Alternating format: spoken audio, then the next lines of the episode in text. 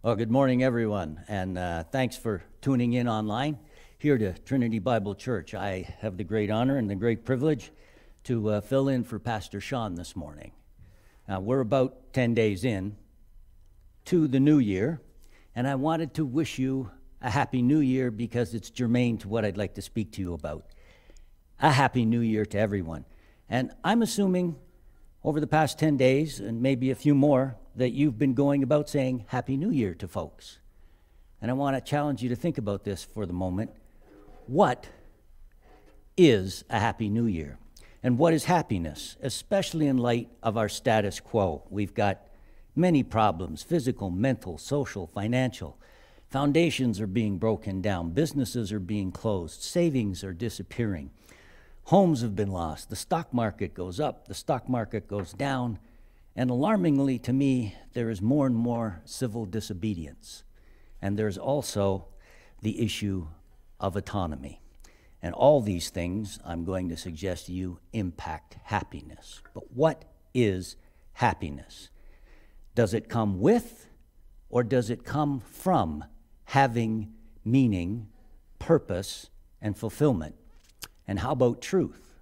All of these things mixed in together. Or is it something else? So, part of this morning, we're going to be looking at some research and what they found out about happiness, but it needs saying that happiness is different from joy. So, before we get into it, may we just pause and have a moment of prayer, and then we'll look at this morning's message. Heavenly Father, I want to thank you so much for what you have given us another year, another day, another month, another week. Time to understand, to draw closer to you, to have you draw closer to us, and to get in touch with what is happiness, what's meaning, what's purposeful, what's fulfilling in this life. May you guide us through it by your Spirit this morning. Amen. So, happiness, it needs to be said is different from joy. And I want to read to you from a book by Kay Warren titled this Choose Boy Joy, because happiness isn't enough. Intriguing title, so I read it. And I want to read to you her definition.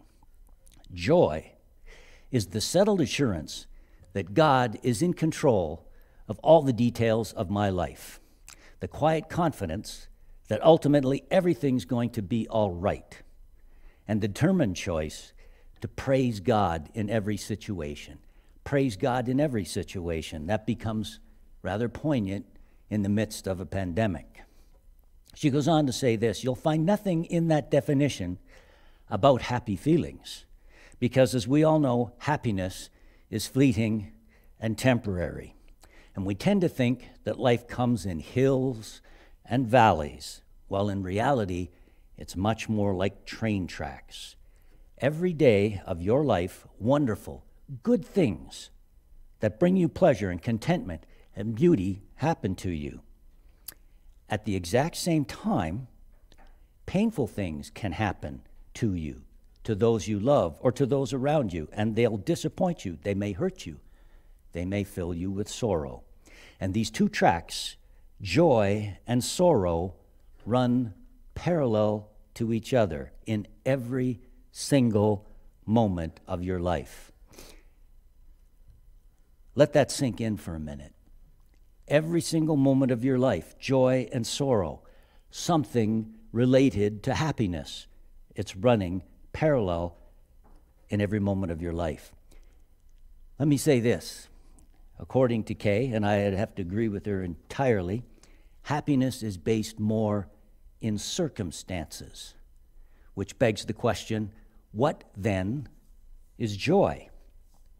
And I'm going to suggest to you that joy is having meaning, purpose, and fulfillment, and those things are not based in this world and are not based in what the culture teaches us, but they are based in God. And if you want to have a real interesting read, I'm going to suggest a book of the Bible for you, uh, especially after listening to Pastor Sean last week, getting into the Bible, reading it, understanding it, spending time in the Word. This book is called Ecclesiastes. It is written by a man called Solomon. He was reputed to be the wisest man on earth and the wealthiest. And I studied that for a second. Comparatively to the wealth of today, Solomon's wealth exceeded Bill Gates, John D. Rockefeller, Stephen Jobs, or whoever the man is that owns Amazon, Jeff Bezos. Solomon was wise and wealthy. Sounds like a key to happiness, no? Let me read to you the first verse in the first chapter of the book of Ecclesiastes written by Solomon. Meaningless, meaningless, says the teacher, utterly meaningless. Everything is meaningless. What do people gain from all their labors at which they toil under the sun? Whew, doesn't sound happy.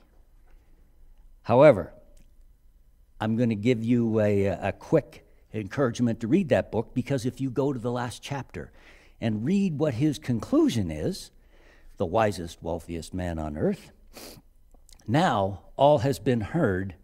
Here is the conclusion of the matter Fear God and keep his commandments, for this is the whole duty of man.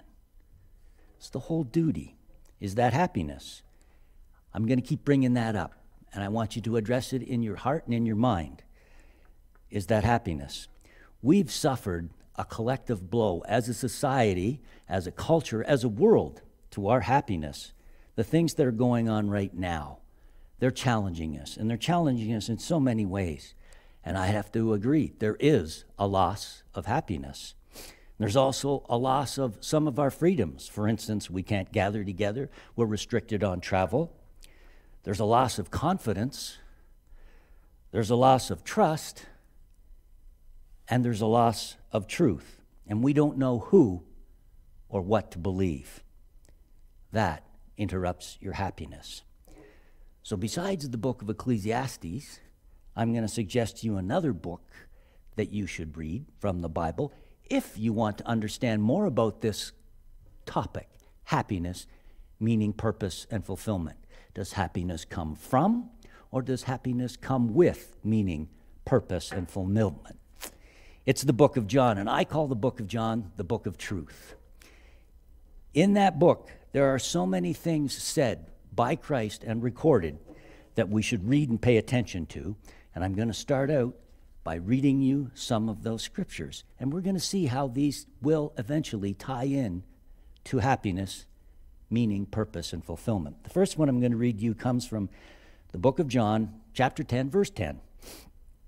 I have come that they may have life and have it to the full. Other versions will say more abundantly or a better life than you've ever dreamed of. So, as you read this book, and I hope you will, I hope you ask this question well, what's a full life? What is something that's so better than I've ever dreamed of? And I'm going to answer that for you.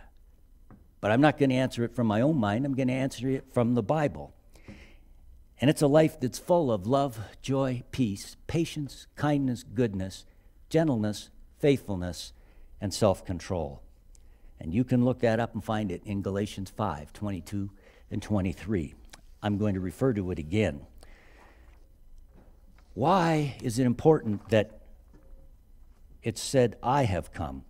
So, who is Jesus? And how is he going to be the gateway to us for happiness? I'm going to read to you another scripture from the book of John, chapter 8, verses 31 and 32. If you hold to my teaching, you really are my disciples, and then you will know the truth, and the truth will set you free. Immediately, when you read that, maybe you're going to say, Free? Free from what? And I agree with you. Free from what? And Christ, when he had this dispute with uh, some of the Pharisees, they said, We're not slaves to anyone. So what are you going to be free from? I'm going to read to you from James 2, verses 8 to 13. It's really interesting. If you really keep the royal law found in Scripture, love your neighbor as yourself, you are doing right. But if you show favoritism, you sin and are convicted by the law as lawbreakers. For whoever keeps the whole law and yet stumbles at just one point is guilty of breaking all of it. You are going to be free from your having broken the law. And you're going to say, well, wait a minute, I'm a fine person. I don't break the law. Well, we know the Ten Commandments. The first four tell us how to get into a relationship with God, the last six tell us how to live with each other. I'm just going to go to one and ask you if you've ever heard this term. Well, it was a white lie. Thou shalt not bear false testimony. What is a white lie? That's an adjective in front of what you are. Lying. You've broken the law. I hate to tell you this, but I've lied. And I'm wondering if you or if you haven't lied. And let me uh, ask you this if a white lie is tolerated, then what about the rest of the law? It's either a lie or it's not. And we're going to be getting into some of this again. There is an absolute. So, you are set free. What are you set free from by Christ? Well, it's the consequences of being a liar or a lawbreaker. And you're going to end up finding out that those consequences being removed from you bring you into a state of understanding meaning, purpose, and fulfillment. That'll give you some happiness. But how do you get to that point? And I want you to keep reading that book of John, but I'm going to just come out and tell you. The way you get to that point is to get into a relationship with God who made and loves you. I won't stop there. I'm going to read a couple more from the book of John. John 14, 6, one of the more quoted. I am the way, the truth, and the life. No one comes to the Father except through me. And there it is again. What is truth? What is life? Who tells us what these things are? The Father is God. So, how do we figure the answer out to this? If you are the way, the truth, and life, what is truth and life? I'm going to summarize it quickly because we're going to keep going through to find out how this all relates. The truth is, it's an absolute. The truth is the person of Jesus Christ and his mission, which was given to him by his Father, God, who sent Christ to this earth to save and redeem us. Pastor Sean quoted John 3:16 and 17 last week.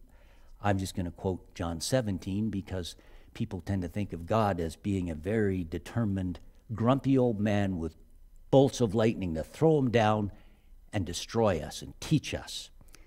But John 3:17 says, God did not send his son into the world to condemn the world, but that the world through him might be saved.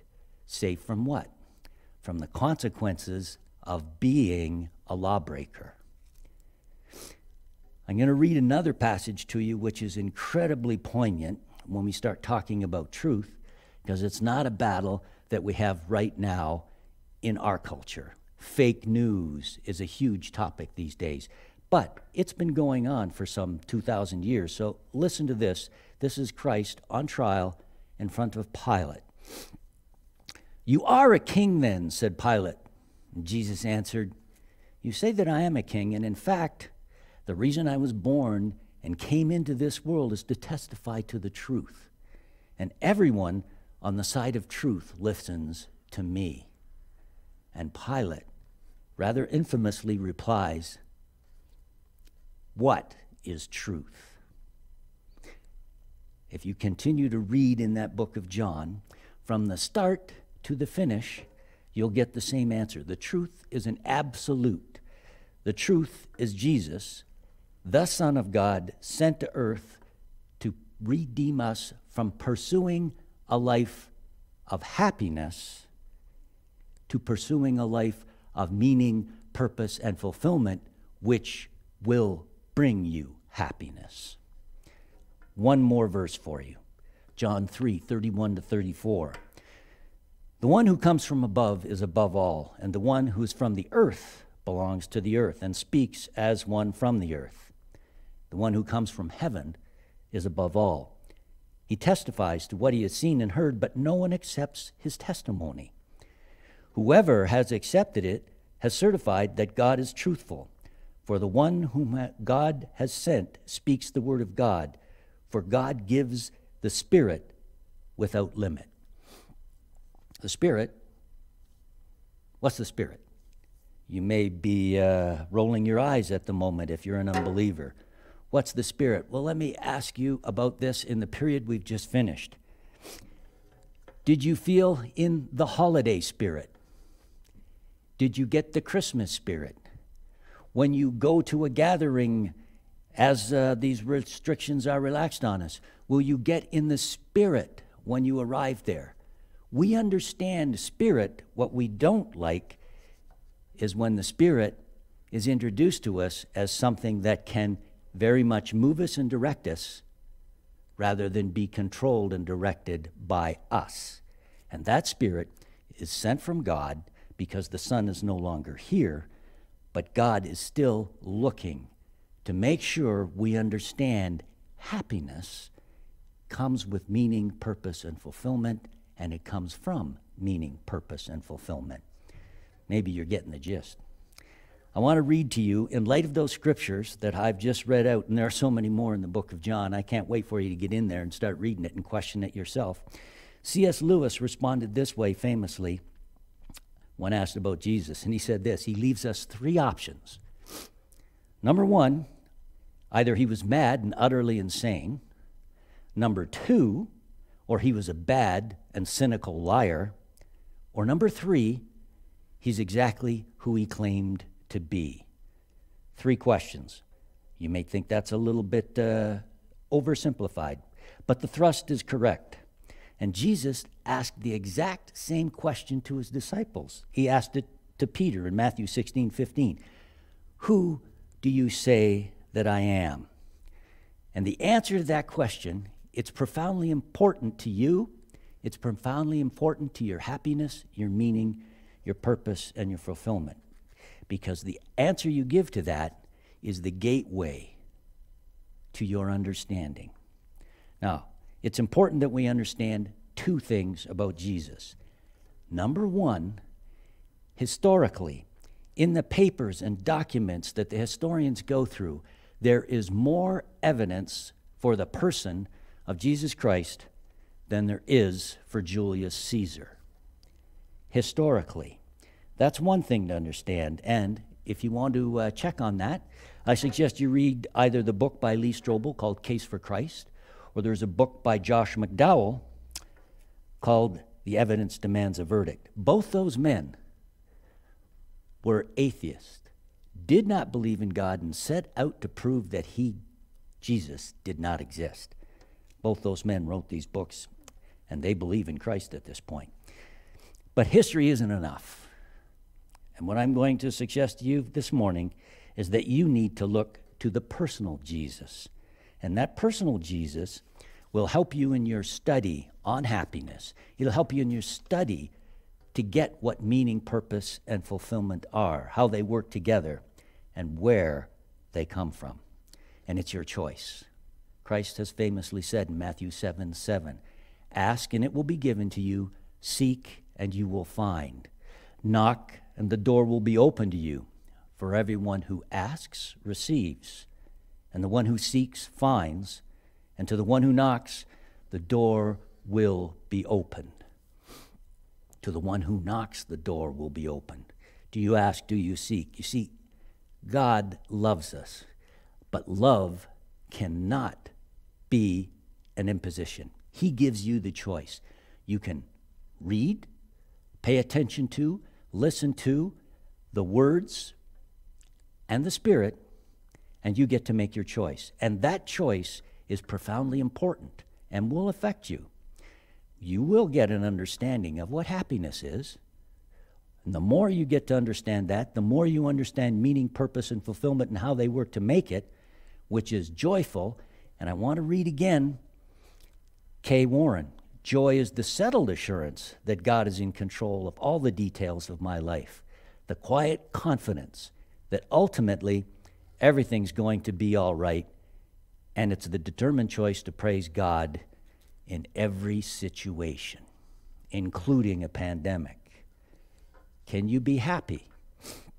I'm going to quote C.S. Lewis again because he was asked that very question by some skeptics. And they said, Listen, Mr. Lewis, what is the religion that gives the greatest happiness? He was a brilliant man. He also was a non believer the more he read, the more he studied, his mind changed and he came to understand it. He wrote a book called Surprised by Joy. It's another one you might enjoy reading. But his response to that question was while it lasts, the religion of worshiping oneself is the best. The religion of worshiping oneself is the best. You want happiness? Worship yourself. Be your own boss. However, listen to Kay Warren's comment when she was asked about that same thing. When happiness is identified as the most important thing, it is the self we seek above all else.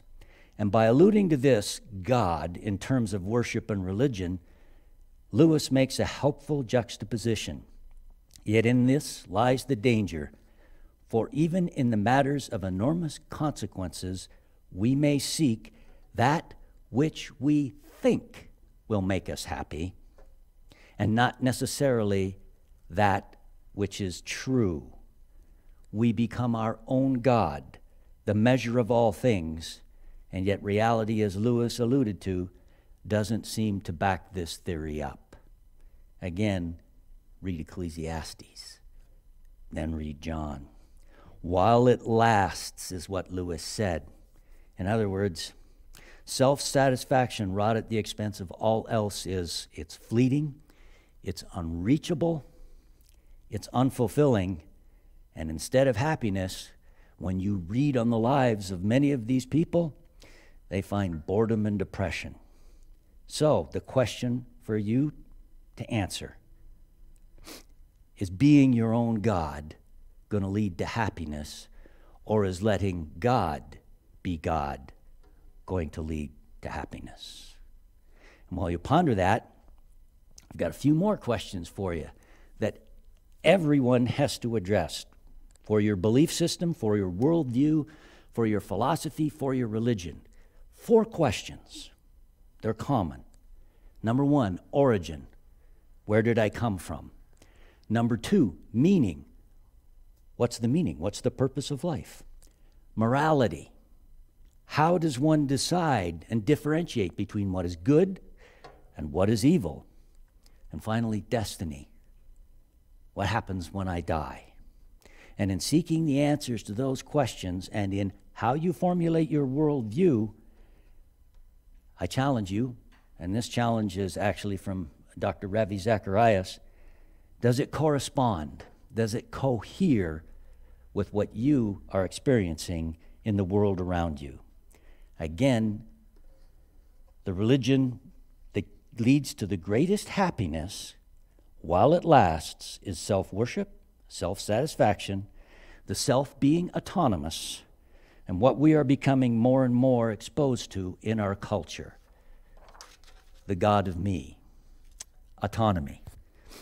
What I'd like to quickly do is uh, give you a précis of what Dr. Zacharias uses at many of his uh, debates, speaking engagements, and plain question and answer engagement periods at universities and other places as he travels about the world. Sadly, Dr. Zacharias died last year.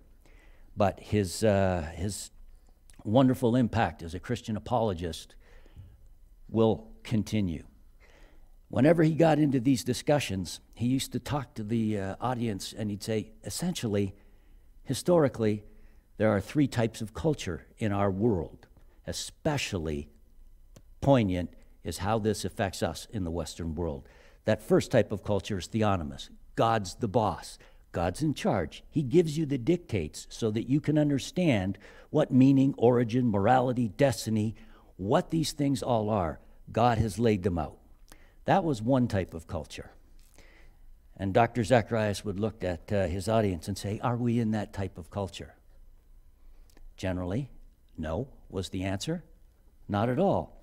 All right, let's try the second type of culture, which is a heteronomous culture heteronomous culture has a few at the top who dictate down to the rest of us the things that matter for origin, for morality, for destiny, and for meaning. Dr. Zacharias would ask, Are we in that type of culture? And again, the audience would reply, Well, no.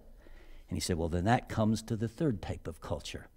And that's the type of culture we're in right now. It's called the autonomous culture.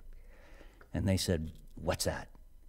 And he said, That's where you, the individual, makes your own moral dictates and prerogatives about origin, about meaning, about morality, and about destiny. You decide. Crowd said, Yes, that makes sense. That's the world in which we live. I'm going to use a bit more of his uh, wonderful teaching to help get into this a little deeper because I want to finish off by a study called The Golden Triangle of Happiness and try and draw this all together for you. But let me quickly go through what Dr. Zacharias said. All right, so we're in an autonomous culture. A disagrees with B. How are you going to handle it? So I'll ask you just to use your own mind and take this, one of the things we value in our culture tolerance. Tolerance of blank. It doesn't matter what it is. Tolerance of something. A and B are talking, and A says, Well, I disagree with you on that matter of tolerance of blank. I don't think that's so. Here's the issue we face as a culture. When A says that, B has the chance to look at them and say, Well, at this point, I'll grant you your autonomy and you can have that belief. Or does B say, wait a minute, and revert to a heteronomous culture and say, no, you're wrong. You can't have that view because, and they lay out their answer. If A disagrees with B, we now have a sociological problem, a relational problem, and a theological problem. The theological problem is simple. The first commandment was, You shall have no other gods before me. Your theological problem is, You are replacing God with yourself.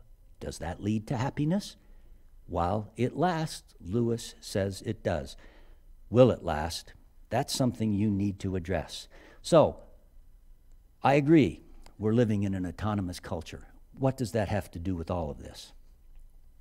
So, I want to finish off by a study that was called the Golden Triangle of Happiness. And this is the result of 60,000 interviews conducted twice a year over 15 years. As a study, that's a tremendous amount of data to have. And they came up with three indicators of a happy life. And I was stunned because I thought there would be a, a little bit different twist to it. And here are those three indicators of a happy life an intimate relationship, an activity in your life or a goal, and security. Intimate relationship, activity, and security. Well, I'm going to substitute meaning for intimate relationship. I'm going to substitute finding purpose for activity and goal. And I'm going to substitute fulfillment for security and stability. And let's get into it and we'll see. The first thing is an intimate relationship. And before we go very far, I want to express this. When they say an intimate relationship, I want you to think about this.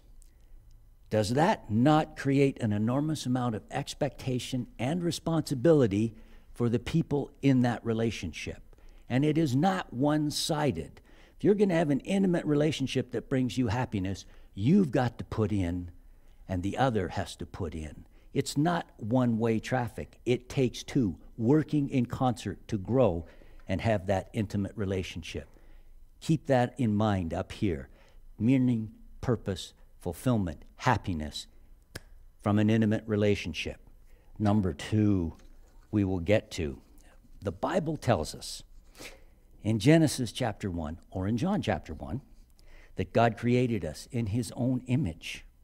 And he entered into a relationship with us and He knows us and He wants to have a relationship with us. How well does He know us? How intimate is He with us? I'm going to challenge you again to take a Bible and go read Psalm 139.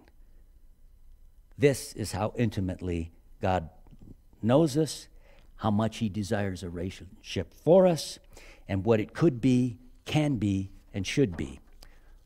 I'm just going to summarize them for you. He knows when we sit and we rise. He knows where we're going. He's already familiar with all our ways. He perceives our thoughts. Before we speak a word, He knows it already. In creation, we were part of that work. He and His design knit us together in our mother's womb. From conception to birth and onward, He knows our thoughts, what we're going to say when we rise, when we sit down, where we're going. That is extremely intimate. Jeremiah 1 5 says this God speaking to Jeremiah, Before I formed you, I knew you in the womb. I set you apart. Matthew 10 29 to 30, Jesus speaking, and explains to the crowd, I know you so well. I also know the birds of the air. I know everything that's going to happen to the sparrows. Nothing happens to them that I am not going to be aware of. And I know you, even down to the number of hairs on your head. That's intimate. God's always intimately involved with us, but He allows choice. You don't have to be intimately involved with Him. But He does explain and He does assure, and I'm going to read it again Matthew 7 7 ask, and it will be given to you, seek, and you will find Knock, and the door will be open to you, for everyone who asks receives, and the one who seeks finds, and to the one who knocks, the door will be opened. We can have that relationship. It was designed from the beginning by God, and in that is meaning, purpose, and fulfillment and happiness. I want to uh, finish this little bit on intimate relationship with what God says because having an intimate relationship with God, I will suggest to you, is the relationship, not an intimate relationship. It is the relationship you need first and foremost in your life in, to fulfill the awe filled design that God has laid out for us. And in having that relationship, happiness, meaning, purpose, fulfillment, intimate relationship with others will follow when Christ was questioned on some things, he said, Well, okay, these are the two and greatest commandments.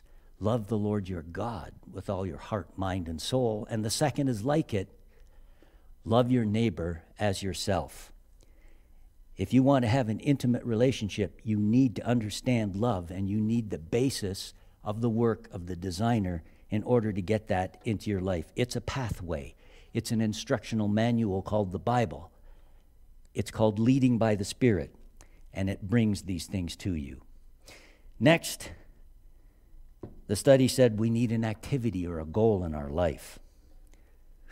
I'm going to read to you from Jeremiah 29 11, but before I read it, quick history lesson.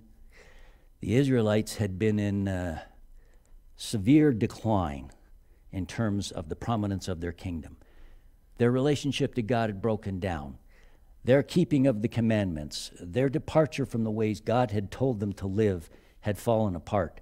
They decided they were going to worship other things, they were going to be their own boss, and they took up idolatry, they took up pagan worship. So God tells Jeremiah, listen, you got to go and tell these folks. They're going to be going into exile. It's not going to be fun. So tell them to get ready and to be prepared because they're going to have to settle down for 70 years. While they're there, tell them to seek the peace and prosperity of where they're placed, and you will come to understand. Jeremiah has to take this message to the Israelites, but God gives him something else to say. For I know the plans I have for you, declares the Lord plans to prosper you and not to harm you, plans to give you a hope and a future. And then you will call on me and come and pray to me, and I will listen to you. You will seek me and find me. When you seek me with all your heart, I will be found by you. This is not prosperity doctrine. This is speaking to your heart. God is the consummate gentleman, and he allows us choices. The sad part is go back and read Psalm 139 again. God knows so very well what choices will bring what consequences. And he is desperately engaged in the activity of helping us to avoid the consequences of our bad choices.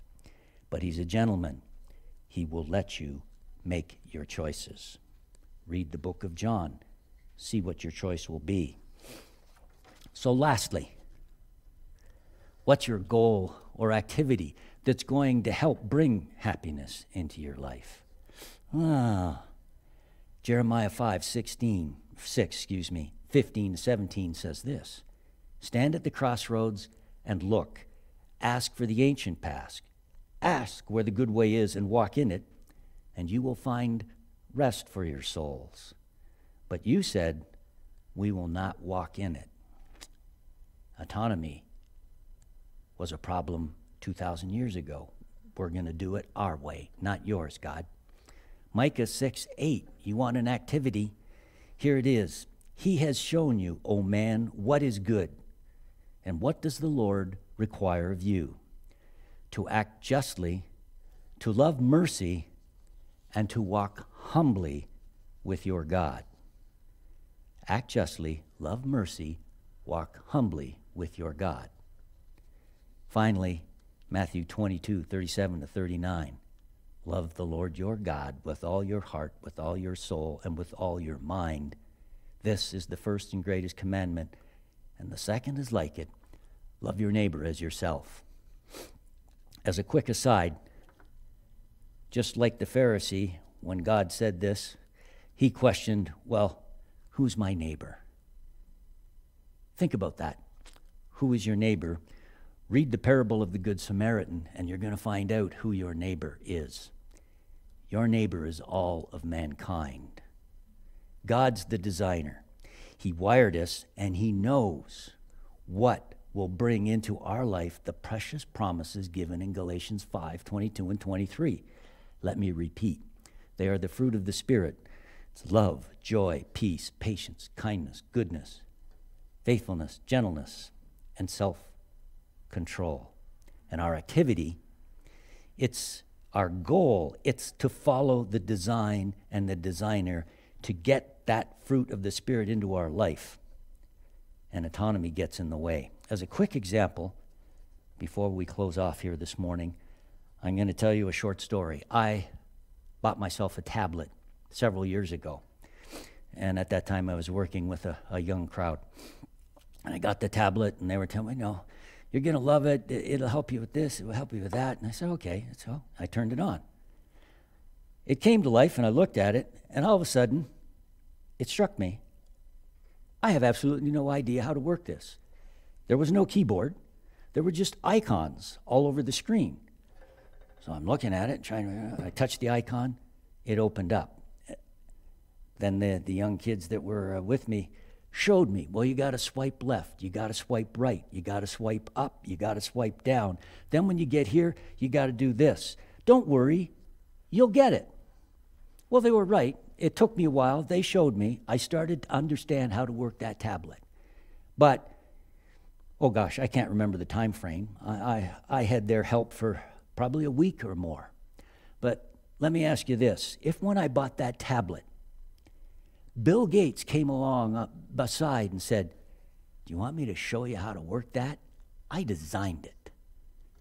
I'd have jumped at the opportunity and he'd shown me, and I'd follow that design and it'd be working. That's how it is with us.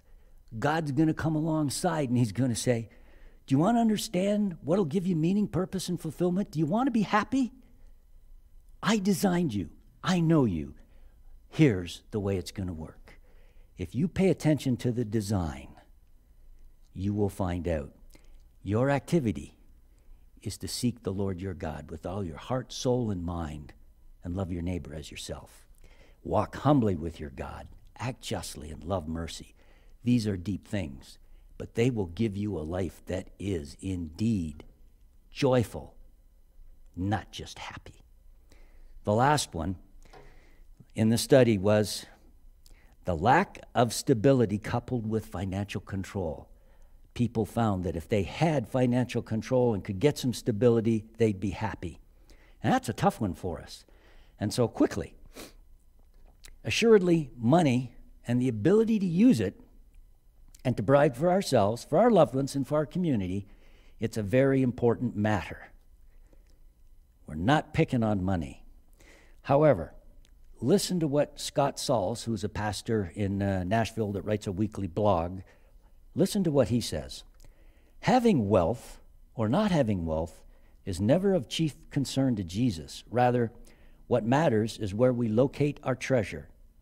We're not told that it is impossible to have God and money at the same time, but we are told in Matthew 6 24 that it's impossible to love and serve God and money at the same time.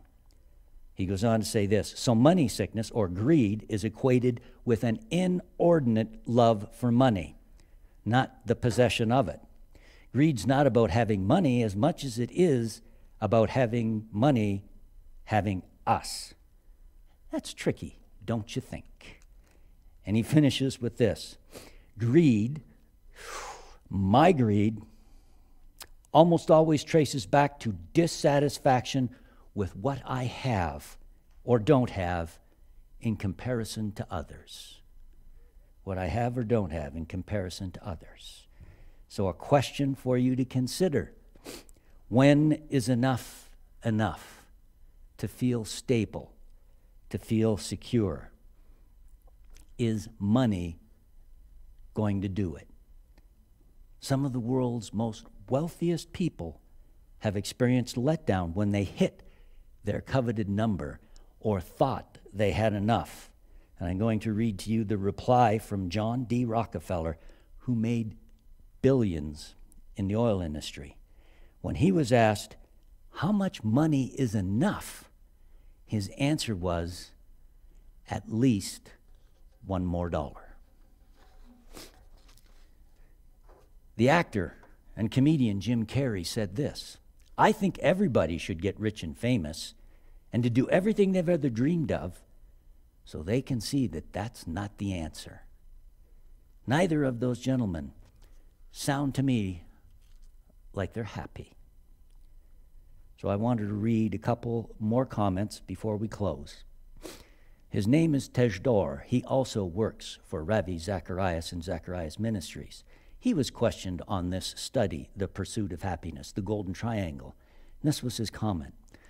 The final element in that study, it rests in a sense of security in life.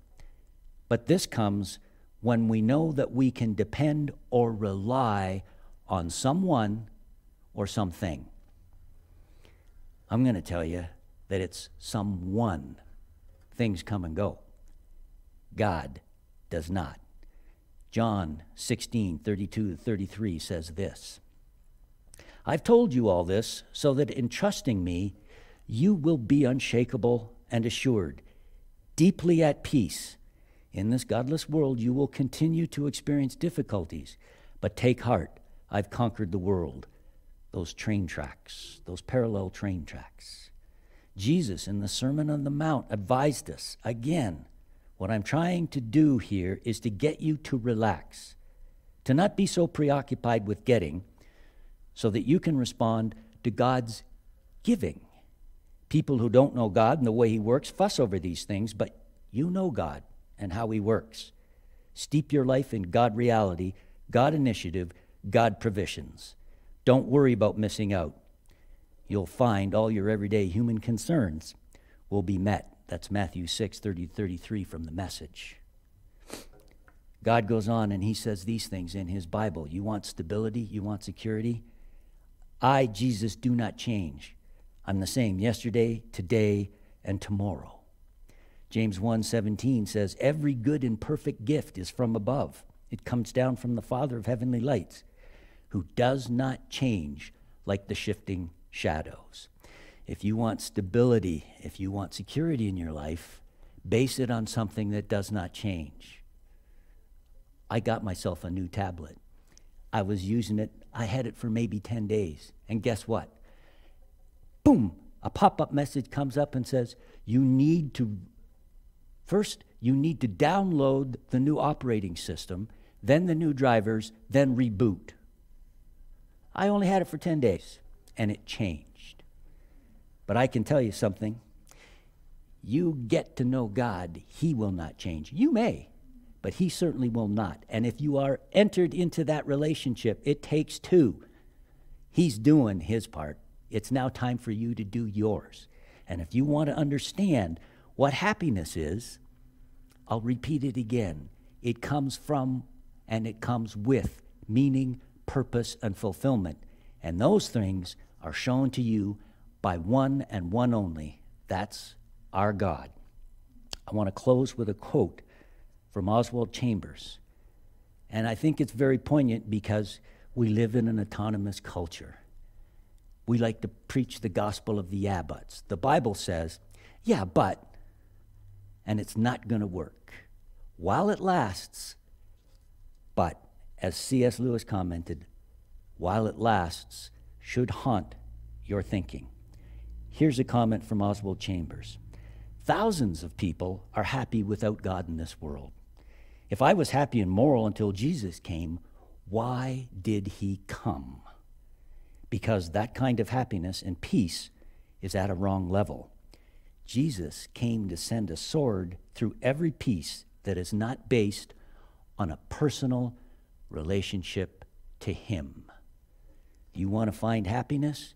Establish a personal relationship with God two people in an intimate relationship.